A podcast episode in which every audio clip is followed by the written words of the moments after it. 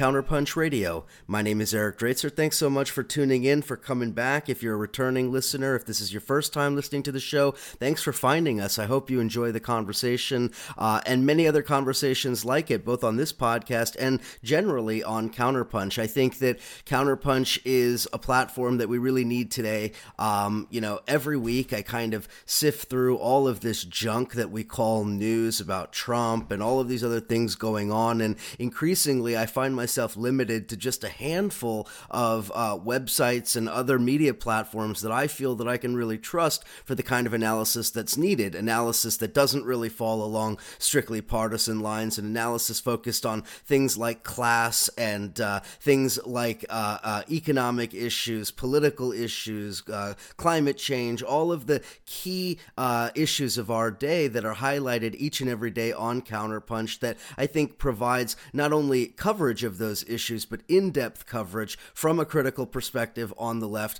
Counterpunch to me is an incredibly valuable resource. I'm obviously proud to be associated with it, but also happy to be able to bring this show and to encourage people to subscribe to the magazine, a great publication, a great way to support Counterpunch, and also to be regularly uh, visiting the website. And if you feel inclined to do so, making a donation to Counterpunch. Of course, it's tax deductible, but also it's a it's a way to support independent media, truly independent media. Uh, so pick up the phone, call Becky in the Counterpunch office, go on the website, use the PayPal or whatever the other features that are available to do so, or just get yourself a subscription. Also, really great. Um, so, with that in mind, I do want to turn to my guest today. Uh, Edna Bonhomme is on the program. She is a postdoctoral fellow and an activist. She is really someone uh, worth following, worth paying attention to because she does so much work in so many different areas, not only political work and activism and analysis, but also research, academic research on a variety of subjects, including the history of disease, including many other very fascinating subjects that are relevant not only in uh, you know the so-called global north or in the first world, but certainly relevant to the so-called global south or the third world, and providing that kind of an analysis,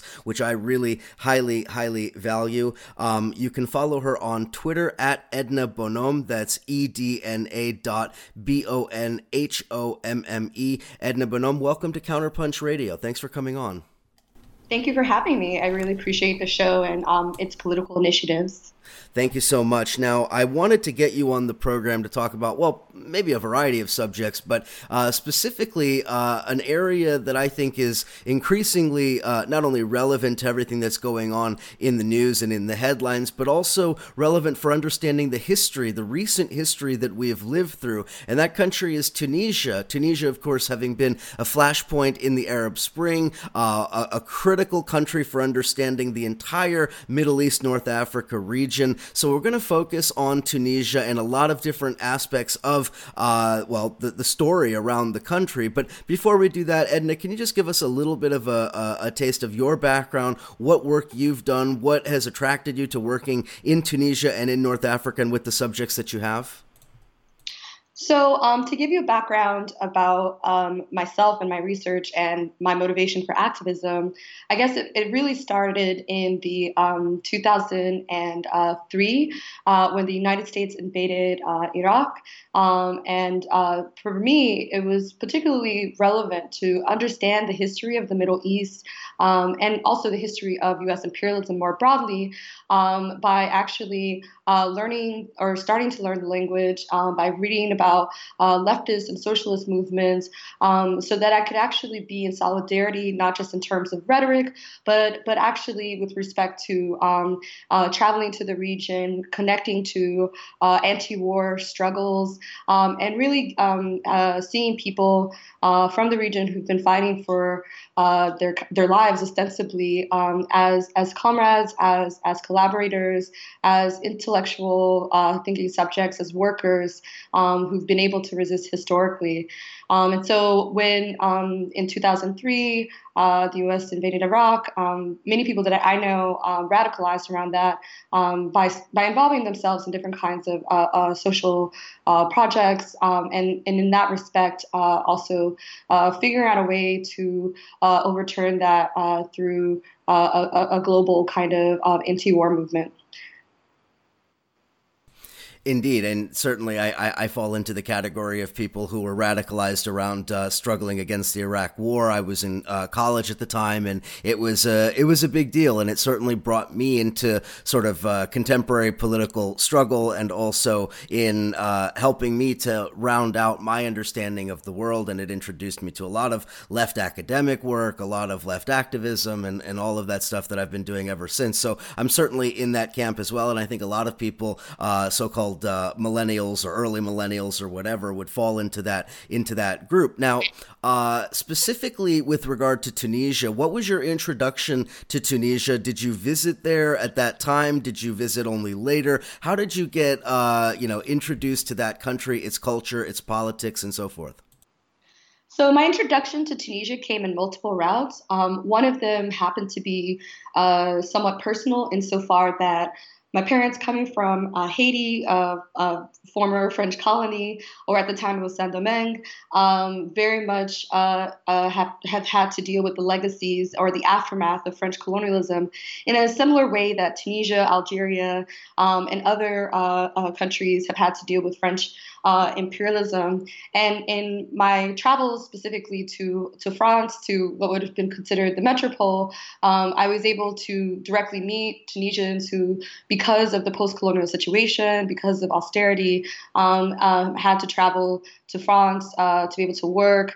Um, and there was a way in which, um, and particularly in Paris, uh, French, Algerians, West Africans, um, Vietnamese people uh, who have uh, had to work as guest workers in, in France um, have had uh, various forms of solidarity, mostly because of their social exclusion, the income inequality, and also just the housing uh, kind of displacement, um, in many of them being placed in banlieues in the outer suburbs of, of, of Paris.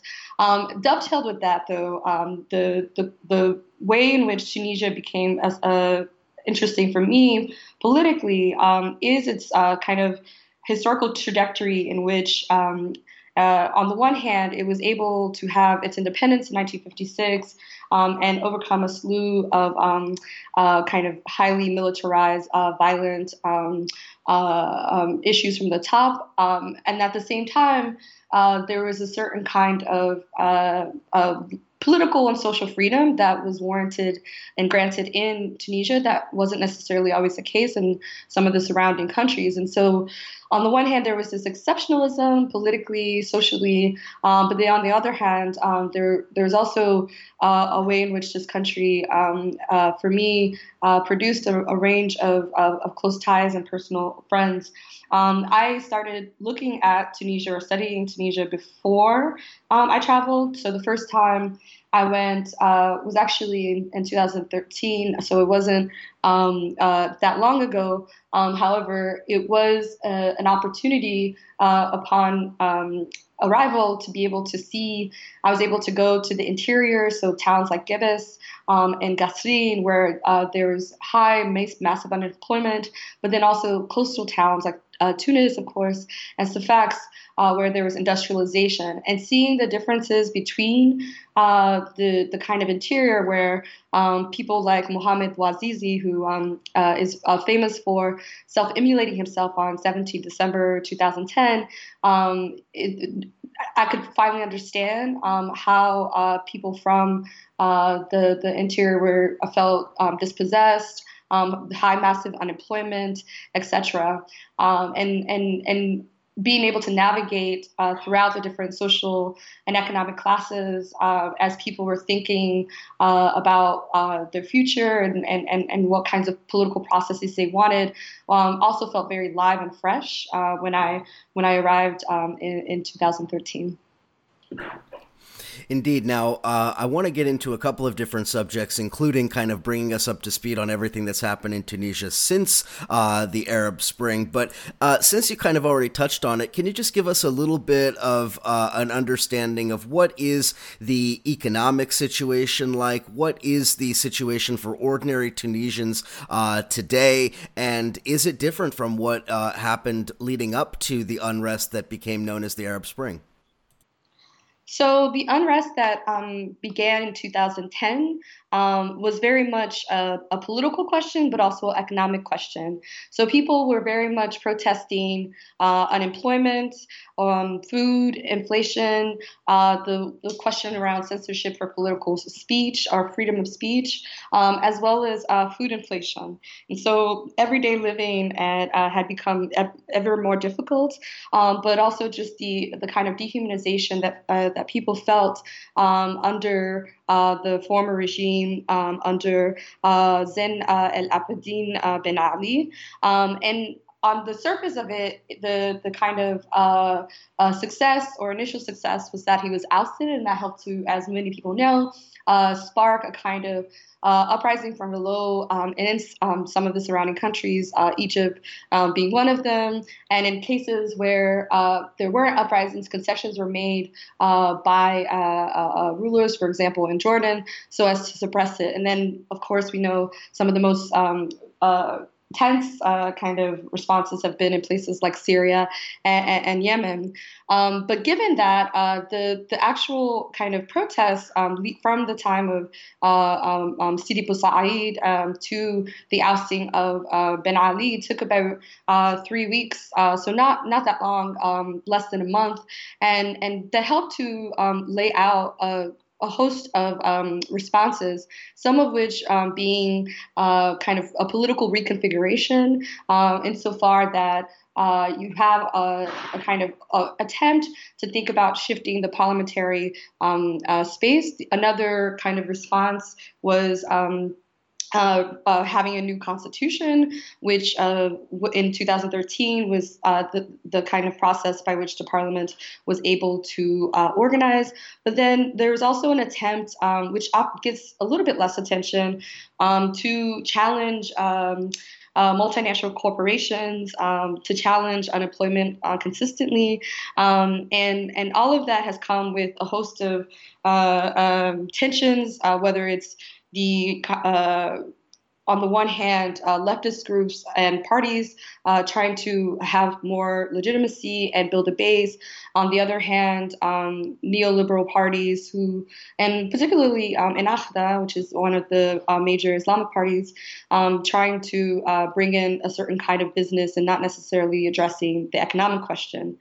Uh, given that um, there have been protests against environmental pollution in places like Gabès, where earlier this year thousands demonstrated against environmental pollution of um, the Tunisian chemical group. Um, in addition to that, in early um, January of 2018, uh, about um, there were protests uh, throughout uh, the country, leading to um, the, uh, the arrest of, of, many people. And mo- their demands were quite simple, including just uh, reducing the price of food um, and um, and to prevent the privatization of state entities like Social Security and to, to provide adequate housing. And so um, these protests have also um, been met with resistance from uh, groups such as the International Monetary Fund, uh, which has um, been granting the country these uh, loans, like uh, 2009 billion dollars in uh, loans in 2015. But yet, um, at the same time, uh, there hasn't actually been um, the opportunity for adequate. Um, you know, life and, and situation for most most Tunisians. What has been great about the resistance is that the, Union uh, Générale Tunisienne du Travail, or UGTT, has um, been a premier um, syndicalist uh, trade union force uh, to actually provide a kind of uh, resistance independent of uh, some of the political parties, but in solidarity with workers who uh, want uh, to uh, resist uh, the neoliberal projects.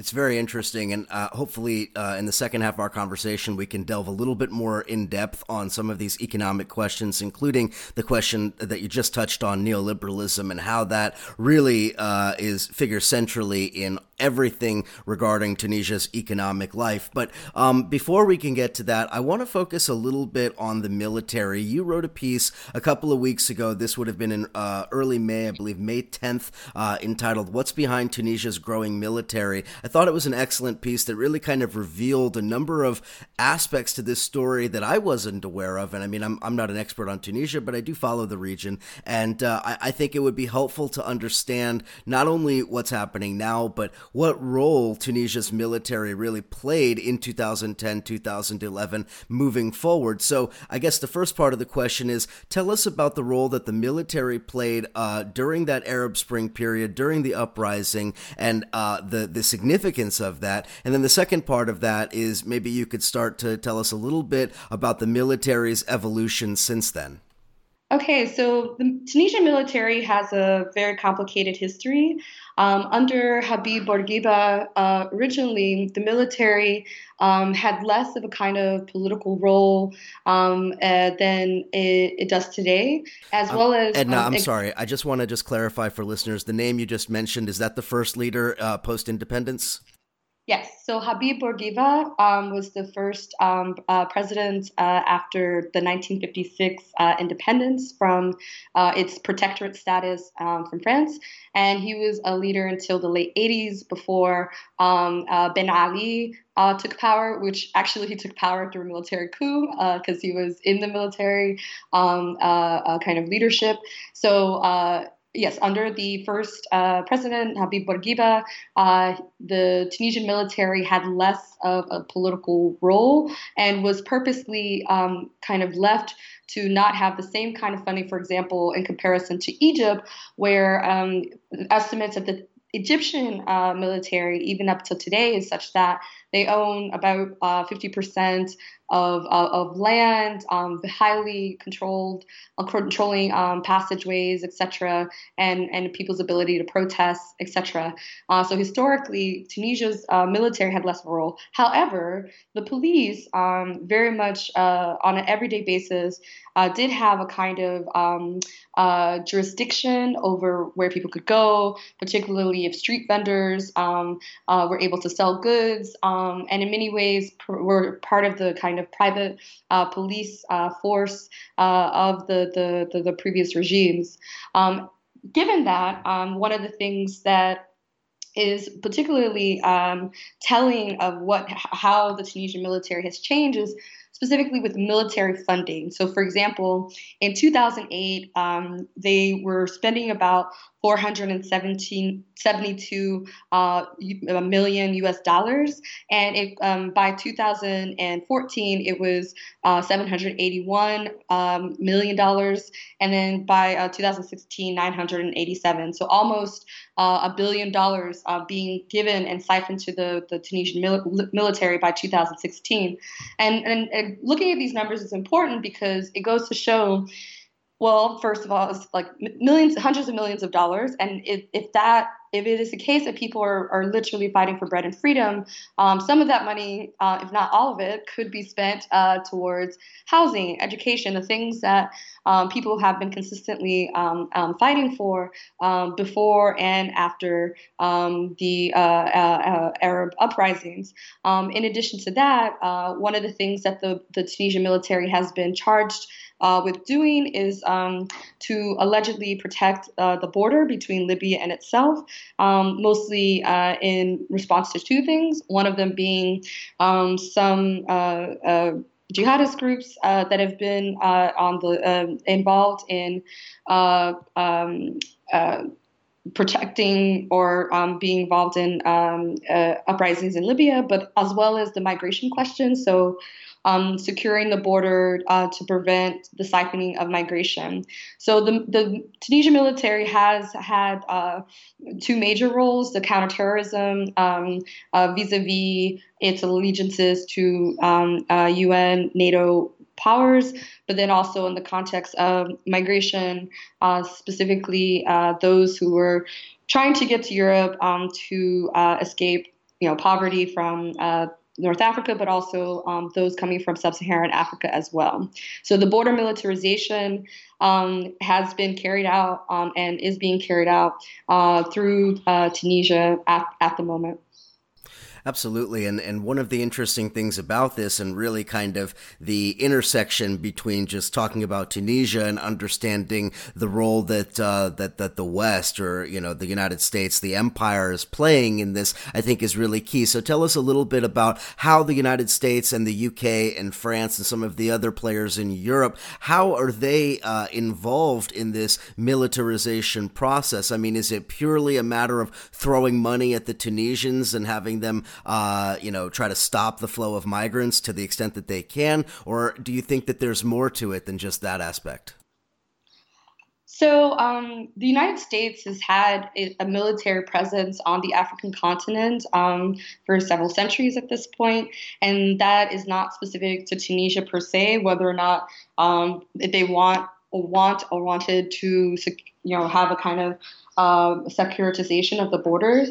Um, but what's I think different is that um, prior to the Arab Spring, Tunisia was not a member of NATO. Um, however, um, in the recent years, it has become a non-voting member of NATO, which very much is is connected to several things like uh, increasing the loans and being a little closer to the U.S. and Europe, Europe's sphere of influence, um, as well as uh, the kind of um, military uh, intelligence training um, that is uh, directed towards uh, the Tunisian military. Um, and so a lot of this is associated with with the kind of war on terror or alleged war on terror. Um, but uh, part of it is also um, the migration question, as as as you indicated. What the way in which that that then relates to other countries is that. Um, there have been uh, uh, U.S. government coordinated military training exercises in which um, uh, countries such as Britain, France, Germany um, are participating in. In fact, one of the um, ones that happened this year in 2018 was called Exercise African Lion in Morocco.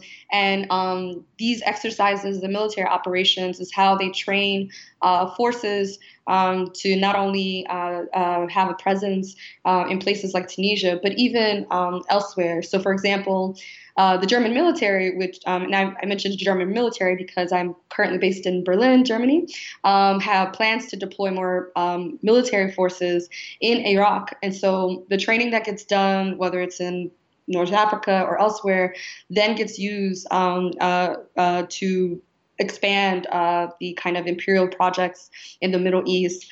Um, often, and um, there's been a couple recent articles on this, and particularly with the German case, it, it, it comes with the lens of um, potentially being anti um, uh, against the Islamic State or so-called Islamic State, um, and so that's how they can justify it. Or in some cases, um, the military uh, kind of relationships can just be economic insofar that weaponry is being sold to places like Egypt and, and Saudi Arabia.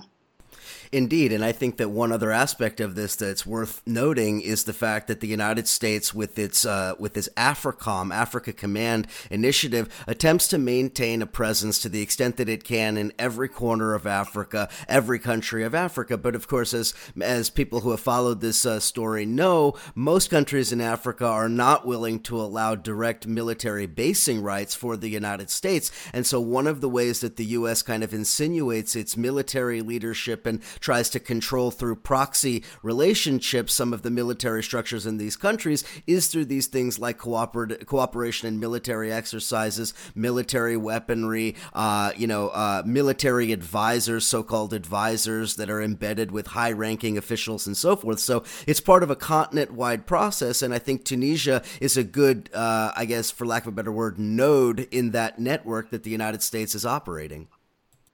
You're absolutely right that um, the way in which AFRICOM um, carries out many of its mission is just is to provide the combatant com- command power or personnel support or alleged personnel support, and they try to um, synchronize different groups um, and reserve a certain kind of uh, theater of contingency um, uh, joint forces. And so this is um, part of what the vision that they have, and and this isn't uh, specific to the African continent, given that the U.S government has um, like 800 military bases all over the world, and and they've been able to, with the funding, um, one of yeah the largest army in the world, uh, military in the world, uh, to carry these things out.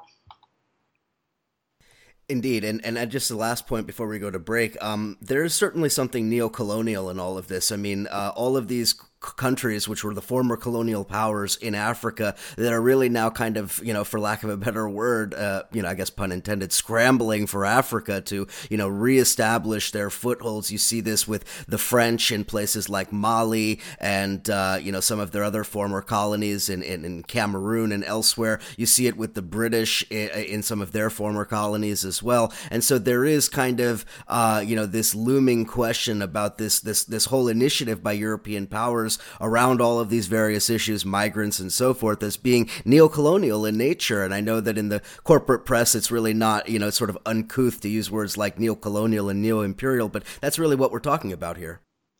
Indeed, um, there is a way in which um, uh, the uh, interventions by European and North American powers on the African continent are often tied to uh, formal colonial relationships.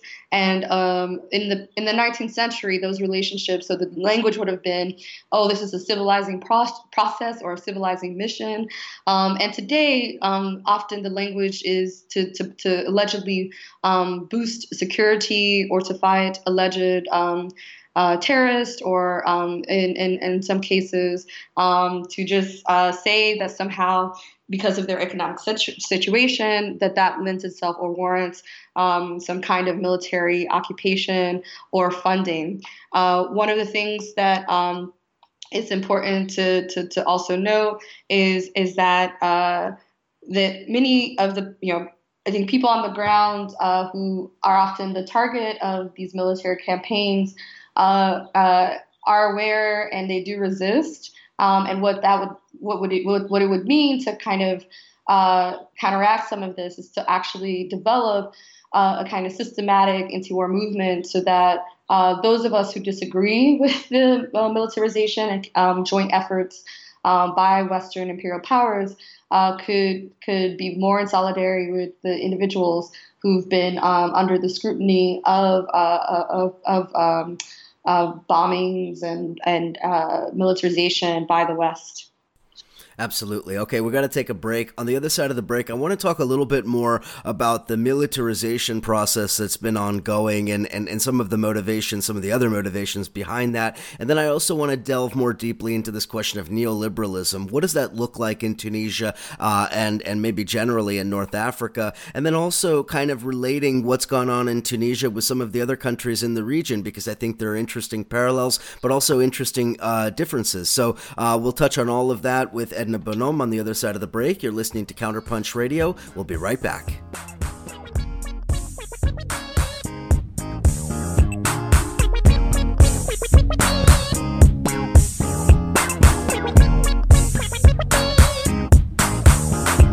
I'm here to laugh, love, fucking drink liquor, and help the damn revolution come quicker. Laugh, love, fucking drink liquor, and help make a revolution. I'm here to laugh, love, fucking drink liquor and help the damn revolution come quicker. Laugh, love, fucking drink liquor, and maybe make a revolution. Now this stain finna end in fisticuffs, but if you got to, go ahead, twist it up. That's your job finna make you piss and cuss. Make you have to hustle rent with your pistols up. Now if Uncle Sam Bama's in his murder gang, we gon' rise out the ash like that bird of flame. Hoping you take action from the word I bring, but if the police ask, you never heard my name. Five years old, eyelids half mask. Bedtime is 8 p.m., it's half past. Try to take me to bed, I make the mad dash. Scared in my sleep, I miss what had passed. Quarter century later, I'm still not sleeping. If I'm not involved, I feel I ain't breathing. If I can't change the world, I ain't leaving, baby. That's the same reason you should call me this evening. To laugh, love, fucking drink liquor, and help the damn revolution come quicker. Laugh, love, fucking drink liquor, and help make a revolution. I'm here to laugh, love, fucking drink liquor and help the damn revolution come quicker. Laugh, love, fucking drink liquor,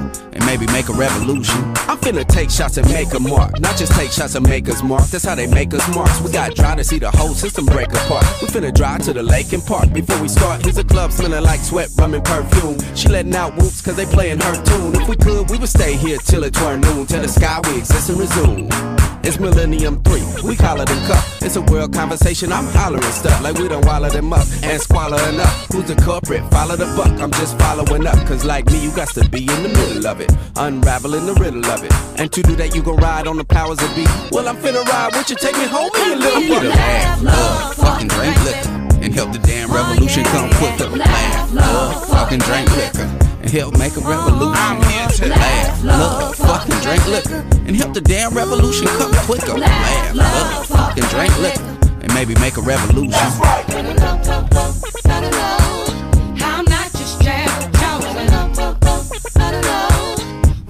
against That's the wall.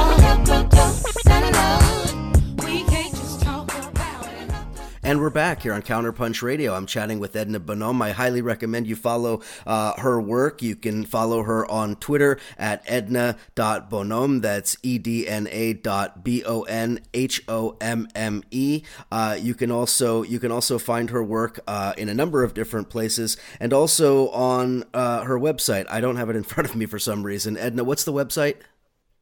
It's pretty simple www.ednabonhomme.com. Oh, great. Beautiful. I guess I should have known that. Thank you. Um, all right, let's touch on a few other really important subjects. As I was kind of teasing before we went to break, I think that there are a number of aspects to this militarization question that need to be, uh, you know, addressed. And specifically, I think you've written about this quite well. The that that the militarization really has two purposes, or maybe more than two purposes, but certainly uh, two primary purposes. You mentioned at least a little bit in the first half of our conversation about some of the regional and international issues, right? The militarization along the border with Libya in an attempt to prevent any, uh, you know, jihadi groups from flowing over the border and using Tunisia as a safe haven, but also this question of domestic repression, which we really haven't yet talked too much about. Can you tell us about how the military, which again is backed by the United States and the British and all of these other forces, how is it used as a tool of repression domestically of workers, of activists, of uh, these type of elements in society?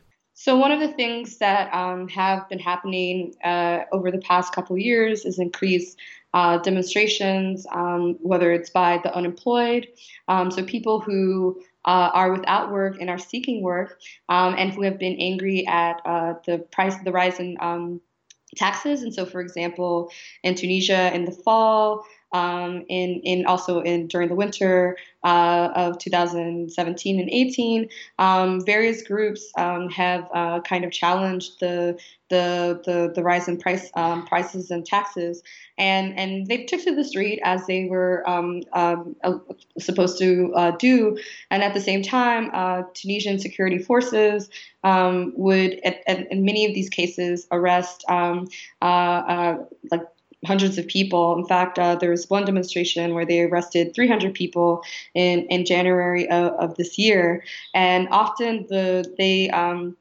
they uh, do so or legitimize uh, arresting these in- individuals uh, through because because they uh, uh, want to silence um, the, the, the protests. Um, and at the same time, uh, I think one one of the things that is important to note is is is how not just in Tunisia but in the U.S.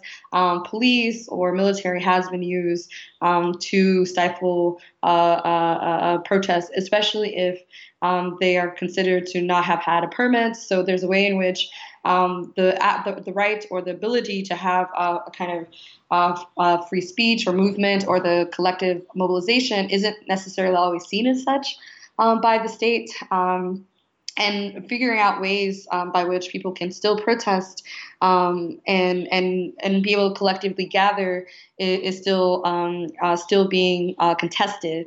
At the same time, uh, I think one of the things that uh, uh, Tunisia offers that perhaps makes it difficult in some of the other surrounding countries um, is that the power to protest, the ability to do so, is is much easier um, and and has more of ability than, for example, in in Egypt, where um, anti-protest laws have made it so difficult to the point that leftists um, such as Mahienour el-Masri in, in Egypt and others um, have been in prison repeatedly or um, uh, or uh, are some of whom are still in prison uh, because of the the uh, they they wanted to organize uh, protest. Absolutely. And you mentioned Egypt. I think it's an interesting parallel that I'd like to touch on a little bit. Uh, you, in the first half of our conversation, you mentioned how uh, the militarization um, that, that you've been talking about is not necessarily uh, uh only a recent phenomenon, that rather that the military has increasingly gained a, a, larger share of the national wealth, including ownership of real estate and, and, and things of that nature.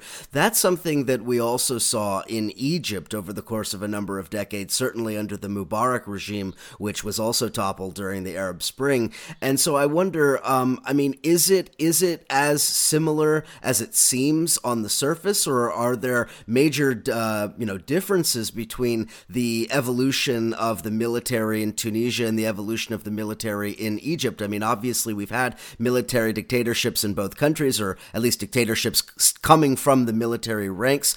Um, but I'd like you to just explain for us a little bit, maybe maybe some of the similarities and some of the differences? So, historically speaking, uh, there are three major uh, groups that were part of the anti colonial resistance um, in Egypt in the 1950s. They were the um, uh, Communist, uh, the um, Muslim Brotherhood, and the Free Officers Movement. And the Free Officers Movement included what would eventually become Gamal Abdel Nasser, um, one of the uh, first uh, leaders of Egypt. And what that set was a, certain kind of tone whereby the military um, um, in Egypt, at least, um, became a kind of uh, semi autonomous um, uh, group um, that adapted itself uh, to uh, ostensibly uh, have a certain kind of political role, but also a, a, a, a entrepreneurial role within Egypt. And there's a really excellent book, Militarizing the Nation, The Army, Business, Revolution by Zainab Abdul, um, Abul-Magd, uh, which goes into this genealogy of the Egyptian military and how it was able to control and gain power. Um, at the same time, that I, Egypt's positionality, specifically having the Suez Canal and um, the Sinai question, and, and and and also the border regime between uh, Libya and and and uh, Sudan has also perpetuated its uh, kind of force and and, and power. Um, given that um, part and parcel of why the repression in Egypt is is it's actually quite quite grave um, is because of the fact that it gets um, the second highest um, military funding in the Middle East um, after uh, Israel, and so it is no accident that they can that the Egyptian state and the Egyptian military, for that matter, uh, can be able to maintain um, a kind of uh, control over the population, uh, given the funding that's that's being given um, by force by um, uh, the United States, etc. Um, but that that dovetail with that, it, it, it, comes from a history in which uh, they were able to be part of the anti-colonial struggle and then usurp that to suppress any op- uh, most of its opposition. Absolutely. And um, that kind of leads us into uh, another really important subject that I'd like to touch on. Um, because, in many ways, the military um, in Tunisia and, and, as well in Egypt and elsewhere has been a vehicle for a process of neoliberalization. And uh, you've done some very excellent work on that subject, including an article I recommend uh, from earlier this year entitled The Evolution of Neoliberalism in Tunisia, 1980 to 2017. Can you walk us through? Through uh, just some of the you know general um, you know uh, uh, conclusions that you reached in in your research, what the process of neoliberalization in Tunisia has looked like, and uh, obviously the role of international capital is central in that. But how has it impacted ordinary workers in that country? So neoliberalism um, as a concept, which uh, began in the 70s, very much um, uh, came to uh, places like the North Africa and the Middle East uh, by the 80s and early 90s. And it, it required a different set of tools, um, one of which being the kind of liberalization of the economy, um, free trade, open markets, allegedly, but mostly for capital and the upper class, and dovetailed with austerity, and which which lent itself to the erosion of state facilities. And so the, the coupling between liberalization and austerity for many countries led to extensive debt and, and a continuation of crisis um, that very much um, shifted uh, many of the, the countries in the region from places that had for a good good time or um, after the um, anti-colonial period provided basic needs to its citizens or at least tried to provide um, uh, uh, you know, free hospital care in some cases uh, um, um, massive uh, kind of education reform so that there'd be more access to, uh, to public education um, as well as in some cases modernization projects that uh, would eventually lead to um, the introduction of, of, of, of, more electricity and more uh, housing for, for its citizens. However, by the late 80s, um, international financial institutions such as the International Monetary Fund and World Bank uh, began to implant themselves in the region. So, Sudan being one of the first places that they experimented with that in 1979, and then Morocco in 1983, and then Egypt and Tunisia by 1987. And so, this this meant that um, international um, capitalist hierarchy um, very much um, came into these regions in some cases to set up public-private partnerships or PPPs, um, and in some cases that meant um, uh, carrying out various structural adjustment programs. Um, so this this uh, this process of neoliberalism meant that private companies, um, at the behest of um, the the then dictators um, and rulers in places like Tunisia uh, could um, uh, in- encourage certain um, textile and garment groups to come in uh, without necessarily having things like workers' protection. Um, with time, um, the debt increased, um, leading to further and further economic uh, inequalities. Uh, which, which in many cases led to a certain kind of precarious uh, situation. Um, you know, by the early 2000s, um, groups were um, workers were organizing against this. So, for example, uh, workers at the Compagnie de Phosphate de Gafsa uh, went on strike in 2008, um, and and shortly after. Um, uh, uh, they, uh, the, the company tried to fire uh, its employees. Um, at the same time, those those protests that were happening in the 2000s um, were the ways in which people confronted neoliberalism directly because they very much had the power um, to stop their labor and to, to really have a, a wide range of solidarity actions. Um, at the same time, uh, despite the kind of uprisings in 2010 and 2000, um, 2010 and 2011, there's still been um, a kind of increased uh, neoliberal project insofar that they're still getting loans and they're still expected to pay off um, the, the state of Tunisia that is um, its uh, its loan. So in 2017, the the um, they got uh, the state of Tunisia got 2.7 billion dollars in foreign loans um, and is expected to um, help cover its deficit. So in some cases, they're getting loans to pay off their deficit, and it creates this kind of cyclical effect where the state is always in debt. Um, Nevertheless, um, uh, there is a way in which uh, um, protests and people like the or groups like the um, uh, which is the um, the Tunisian General Trade Union, have uh, attempted uh, to challenge neoliberalism head on. Now, one of the things that I wanted us to, to touch on as well is the conception, and, and maybe it's a maybe it's a product of public relations and marketing, or maybe it's a misconception because of the media coverage or what have you. But um, there is, at least to some extent, the perception that Tunisia is the success story of the Arab Spring. That Tunisia is, you know, the model to be, you know, to be emulated. Maybe one could say, you know, the positive example where Syria might be the negative example with all the chaos that has uh, erupted there, uh, you know, in the civil war and so forth. So, um, can you talk a little bit about Tunisia as a model of success and whether or not that actually translates to the reality on the ground for ordinary people? Because it seems to me that uh, what we're really talking about is what we're talking about all over the world: a concentration of wealth in the top, you know, in, in the in the ruling class, and uh, the expansion and propagation and uh, you know of, of poverty and misery elsewhere. Is that true, or or uh, is there maybe a little bit more nuance we could add to that conversation? Uh, so the part of the issue is that in in general, like the uh, quality of life has not necessarily improved for a majority of Tunisians. A lot of that has um, is centered on things like unemployment, where youth unemployment is quite high. The official unemployment rates um, over the past several years have been 15%, uh, but that the definition is often someone who is un, uh, does not have work but is still looking or currently seeking work. Um, so if a person uh, after a couple years has been looking for work but no longer has a job is they are they don't have a job. They're unemployed but under those definitions uh, they would not be considered uh, unemployed and yet they are. And so um, the, the, the numbers are underinflated. Um, at the same time uh, there's not really an attempt to provide long-term uh, permanent uh, job creation per se. Um, and if it does happen, then it or is um, put forth is often through the private sector or through uh, microcredits um, and, and, and things of that nature.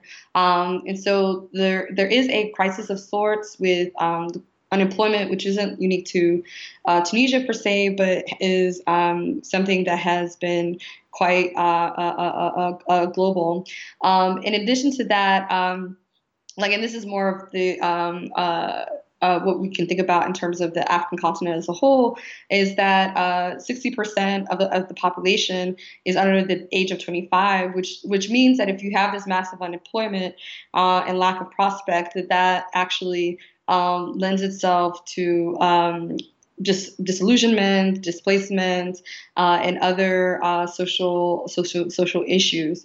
Um, I think the fact that there is the increased militarization uh, does speak volumes to uh, the potential of authoritarianism to um, eventually get justified under the lens of of uh, anti-terror or alleged anti-terror movements, and that there has been suppression uh, by police and the military against protesters uh, is also um, something to be wary of.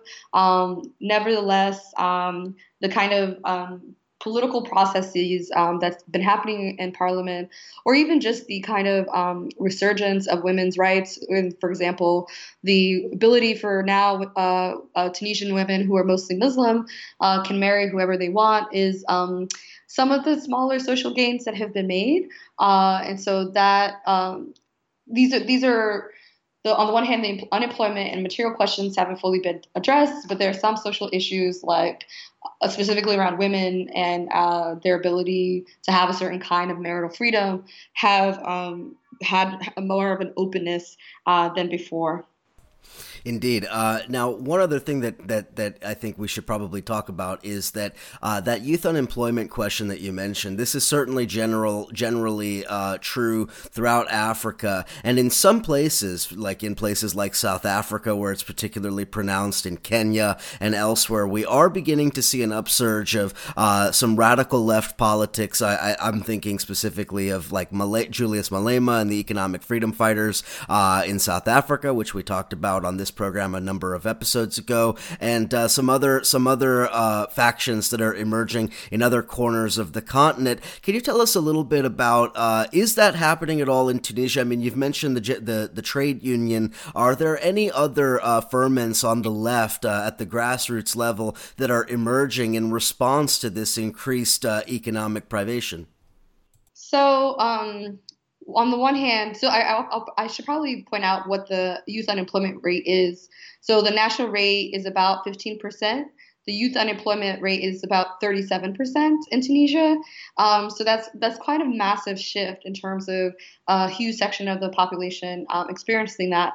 Um, in some of the places, cities that have been hit by these high unemployment rate, particularly in the interior, like places like Kasserine, um, the unemployment, the, the the kind of average unemployment rate is about 30%, and that's led to many people, you know, protesting on a regular basis, and unemployment uh, unemployed people have have generally organized uh, uh around this. Uh, what one of the the, the, the ways in which uh, the state or parliament at least has tried to address this is that in December 2016 they approved a 14 billion dollar budget for a new economic plan. The extent to which um, the uh, uh, lower class or, or, the working class, and particularly, uh, were able to, to, to be involved and and and have a kind of an entry point into that um, is is still has not been uh, fully realized, unfortunately. Um, I, the the um, unions do have the potential to organize, but again, sometimes it, it can be difficult um, with uh, uh, linking up with the unemployed. What would I I think would help with the movement is if there was a way in which, and similar to like the 1968 kind of movement, where unemployed people, students, and and, and those who have um, a, a, a job, whether unionized or not, are able to kind of figure out um, collective actions so that um, there is a demand for more more more work for people that that people have more control over the the, the means of production um, that or maybe even occupying factories or uh, or um, uh, whether they're textile factories or uh, phosphate um, spaces so that um, there there could be those actions to to really um, hit labor where it's at because otherwise there could, you know, the unemployed, if there isn't kind a certain kind of political solidarity, could be uh, scabs when there are strikes, um, or the unemployed um, could then also be temporary labor that isn't contracted and is further exploited. Um, and and so the coordinated actions, the conversations that would actually allow the space um, for uh, challenging labor w- w- is going to require this kind of long-term strategy of, of linking um, people who have formal jobs, long-term jobs, with those who, who, who do not. I guess the final question I want to ask you as we're running out of time here uh, has to do with solidarity. You mentioned the word a couple of times, and I think it's important to highlight, um, you know, the the importance of solidarity, particularly for those of us living in the, uh, you know, in, in, the global north, those countries that are acting in a neo-colonial fashion in places like Tunisia and elsewhere. Um, how, in your in your view, how do people uh, in the West, in the global north, actually stand in solidarity? I mean, other than just making statements and, and, and pronouncements, is there is there anything that, that you could suggest for people who want to not only learn more, but, but become active in actually building solidarity networks in places like Tunisia? Is there any recommendation you could give those listeners?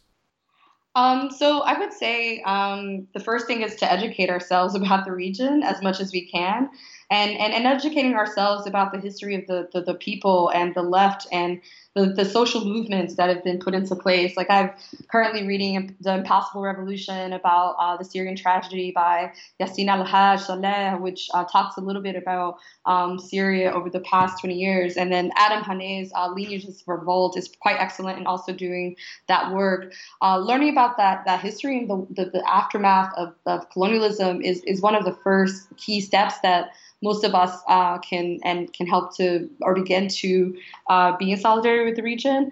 Another is just um, for those of us who are based in um, uh, kind of Western European, uh, North American context, or even elsewhere, to demand, um, especially for those who've um, have faced war and occupation to demand that we open the borders uh, to refugees and migrants, and not just opening the borders, but ensuring that people are given housing, um, employment, and that they are not facing any uh, uh, discrimination, uh, especially by the far right. Uh, another thing is to figure out actual campaigns that target military companies and, and groups that um, uh, very much carry out the occupation, whether it's uh, in the European context where I live, Frontex, uh, which has been uh, the group uh, involved in militarizing the, the European borders. Um, uh, that that is um, that in itself, and um, having boycotts that, that target those groups and companies is, is going to be key. Um, and I think that and the, finally too is just like listening to and honoring and um, kind of uh, connecting with uh, socialists and activists from the Middle East and, and, North Africa, and, and hearing to see what they want, what, what do they demand, how do they, how can we um, uh, uh help them so that we don't reproduce uh, neoliberal or neo-colonial relationships, um, because so often they have so many challenges that they're facing on an everyday basis, depending on the country. And, and I think it's important to really try to uh, honor what they have to say and how we can, um, especially given that uh, many of the Western nations profit from their suffering, um, that how can we um, help them uh, through their campaigns? That's very well said. Thank you for that. Um, I guess we'll have to leave it there. Uh, I want to thank you for coming on the show. Edna Bonhomme, uh, postdoctoral fellow and activist. Follow her on Twitter at edna.bonhomme. Um, also, the website ednabonhomme.com. Um, again, I, I, I would recommend Edna's work in a political context, but also a lot of interesting stuff that you can find on her website, including some of her artwork, some of her film projects, collaborative projects, and so forth. She's, uh, she, she's putting out a lot of great stuff, so I highly recommend it. Edna, thanks so much for coming on the show and helping us to learn more about Tunisia and about that region. Really appreciate it. Thank you so much for having me. Listeners, thank you as always, and I will check you again next week.